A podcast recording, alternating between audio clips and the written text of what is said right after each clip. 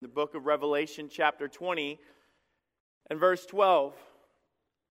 I'm going to ask you while you're turning there, and, and I want you guys to be totally honest. And, and, and I know sometimes we just raise our hands when the pastor asks something just because that's what everybody else is doing. But let me ask you this How many of you believe with all of your heart, from just what we know of Scripture and what we see around us right now in your hearts, you believe that the coming of Christ is near and soon? Raise your hand. Mean, without a doubt, I mean, nobody could look at the unfolding of prophecy, the promises, the changes, everything that he described in Scripture and deny that. Now, I'm going to ask you another one. How many of us are living our lives as if we believe what we just did? I'm, just saying, if I was sitting there and I say, man, the Lord could come tomorrow, the Lord could come today, I mean, the handwriting is on the wall at any moment. Christ could come, and we all said, Amen, I believe that with all my heart, then is our lives right now backing up the fact that we raise our hands knowing that life could change for eternity for those that are left behind? You know what I'm saying? I, I, I read this passage. I want you guys to read with me. And I know a lot of times we get in scripture and we're talking about, man, I can't wait for the day that we fall before Jesus and we cast our crowns before the feet of Jesus. I can't wait to see Jesus. I can't wait to walk in and see my loved one and my mom and my dad and all those ones that have gone before us. Can I tell you the rest of the story that that's not all that's coming? Revelation 20, verse 12, and he said, I saw the dead, small and great, stand before God. And the books were open. Another book was open, which is the book of life. And the dead were judged out of those things which were written in the book according to their works. And, uh, and the sea gave up the dead which were in it, and death hell, delivered up the dead which were in them. And they were judged every man according to their works. And death and hell were cast into the lake of fire. And this is the second death. And whosoever was not found written in the book of life was cast into the lake of fire. This is not fiction. This is not just something that God wrote in the Bible to try to say that I'm trying to scare you or motivate you or to try to get you to stir. You know what? In, in reality, if you were to keep going, Pastor Jody, you got a second? Can you come up here? I mean, I, this, this is one of my closest friends, somebody that I serve with and love. But let's say, just for the sake of illustration, that Pastor Joe is someone that doesn't know Jesus Christ. How many of you right now can say, and I'm, not trying to do surveys here, but how many of you'd say you know somebody right now that does not know Jesus Christ? Raise your hand. You talk about, man, I can't wait for the day where I stand before God. I can't wait. What if we were to change this in verse 15? Instead of just saying whosoever, if we were to change it to a name, and, it, and Joe was not found written in the book of life, or your daughter, or your son, or your mom, or your dad, or whoever was not found written in the book of life, and that guy, Joe, was cast into the lake of fire. Do we believe Scripture enough rather than taking uh, out the whosoever and God saying, Those are people you know? Those are people you serve with at work and on a ball field, and your neighbors and your relatives, and maybe as close as your husband or wife or spouse. Look forward four verses, chapter 21, verse 4. You tell me why this was written here. You say, We're in heaven, we're praising God, uh, streets of gold, and, and everything that we dreamed about. Yes. But then the Bible goes on, and God shall wipe away all the tears from their eyes. Let me just ask you this question Why are we crying in heaven? Why in the world? Because the Bible says from that point, from that point, after the verses we just left, now there will be no more death, nor sorrow, no crying, nor there shall be any more pain, for the former things are passed away. That aspect of our life is done. But right now, it's still to come. I'm going to ask Brent Matheny to come up on the stage. I like using Brent as this illustration just for the simple fact that every year he plays Jesus and our, our, our dramas and things. Let, let me show you something cool. Richard, if you can pull up John 1 1. I, uh, Brent, if you can stand on this side with me. The Bible says about Jesus that I, illustrating Jesus Christ here. In, in the beginning was the what? the Word. In the beginning was the Word, and the Word was with God, and the Word was God. Can, can I just describe, just for the sake of illustration, of a lost person and the Word of God, or the Word made flesh and dwelt among us, and we beheld His glory? As Jesus Christ went up to Lazarus, and they were like, He's dead. He's been in there for four days. And God said, You don't know the power of my word.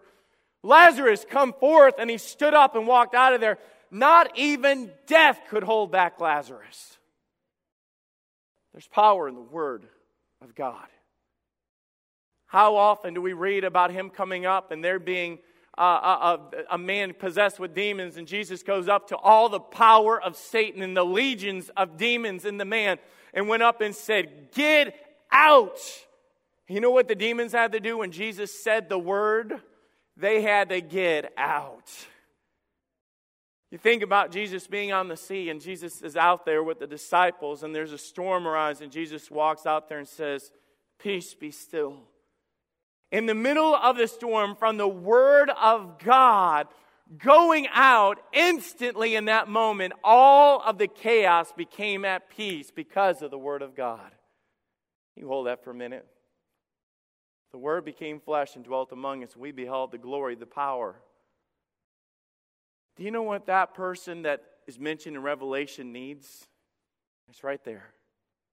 And I know this that there is nothing that I can do as an individual to save Joe or that lost person or that love. And there's nothing. I cannot speak words to kind of convince you. I, I cannot twist your arm. I cannot threaten you. I, I, I cannot lecture Joe enough to do it because the Bible says faith cometh by hearing, and hearing by the Word of God.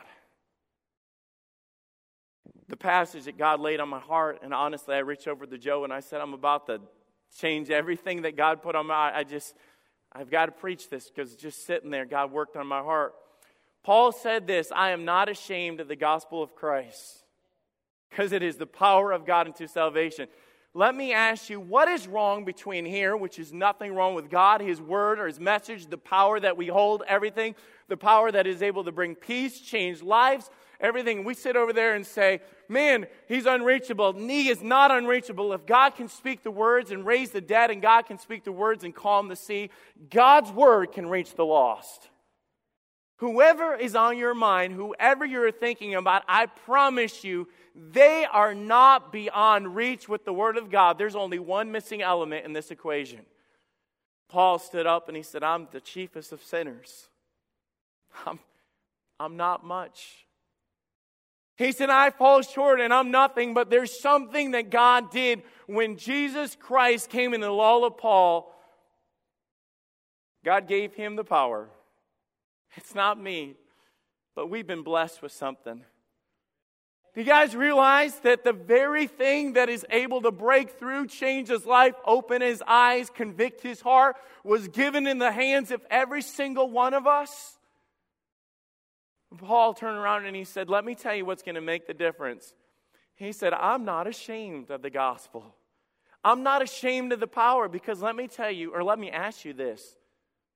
Why aren't we telling more people if we believe that literally the lake of fire and eternity is before them? Why are we not every Sunday walking through with a lost person in our hand? Why aren't we passing out more tracts? Why aren't we in more people's business and saying, you know, oh, wait a minute, I'm not trying to be controversial. I'll tell you what, I'd rather tell them now than for them to hear it like we just read it. Because God has put us in the gap. And it's not that God can't do it, but God's chosen us to be the vessels, the ambassadors, the salt, the light. I could go on and on, but I'll tell you, we are the chosen hands and feet and messengers and preachers and teachers and everything else to reach them. And in my hands, has been given the power of the Word of God. Have we lost that? Have we become ashamed? Have we lived unto our lives so much that we're more consumed with getting our work and we'll sit there at work or school or whatever? We'll talk about the movie we saw on Friday night. We'll talk about the sports team we watched on Saturday night, but our lips never open to tell them about Jesus Christ. Because the only thing withholding the power is the fact that a lot of us are ashamed. Now, you might not say it, but your actions speak louder than your words. It's going to cost you to speak up in school. It's going to cost you at work. You might be labeled as the fanatic or the weirdo or the churchgoer or the holy roller. But I tell you what, I'd rather have the power of God upon me and knowing that I did all that I could to reach those that don't know Him. You guys can be seated. We have got to step it up. We've got to where we all have this mindset. We're all praying and working and geared towards and ready to do something with the power that God has given us. And the beauty of it is we all play a different part. You say, I'm not, I'm not skilled enough in this, I'm not that, whatever, but we work together, we come together, and we do the job. Here's, here, we're going to make extreme application to this. We're going to close out, and I promise you, I'm saying everything that I'm saying right now because God, God worked in my heart right there when I'm sitting. And I, I just changed and I said, Joe, I've got a whole different thing that I'm about to do. God put it on my heart to preach this message, but only to the lost, to those that need Jesus, next Sunday morning. And I, God's been working on me all week. I've been under preaching all week long. I've been under uh, around that. It's on my heart. So this is what I'm asking you guys. I'm asking you guys if you will help me stand in the gap. Number one, to pray all week. And number two, will you do this? Will you go get someone and bring them in? And I'm not saying, hey, I got to show you something, but you got to come to church to get it. No, you can tell them as much as I can tell them. Don't do this garbage where you have to drag them into this building for them to hear Jesus. They ought to be hearing it from you just as well as me. I'm not some sort of special guy that God's given a special anointing to give the truth out. No, we all have that. But I think there is something special about us working together. And as we see the time approaching and we see the time is near, maybe rise up and do something and stand out and work together. I'm just excited. I, I told you guys that. I, I'm excited over the changes in our nation. I'm excited about this because the Bible says these things must come to pass. But ye are a chosen generation. We are to stand out. We are to be peculiar. We are to do the work while there is daylight to do it.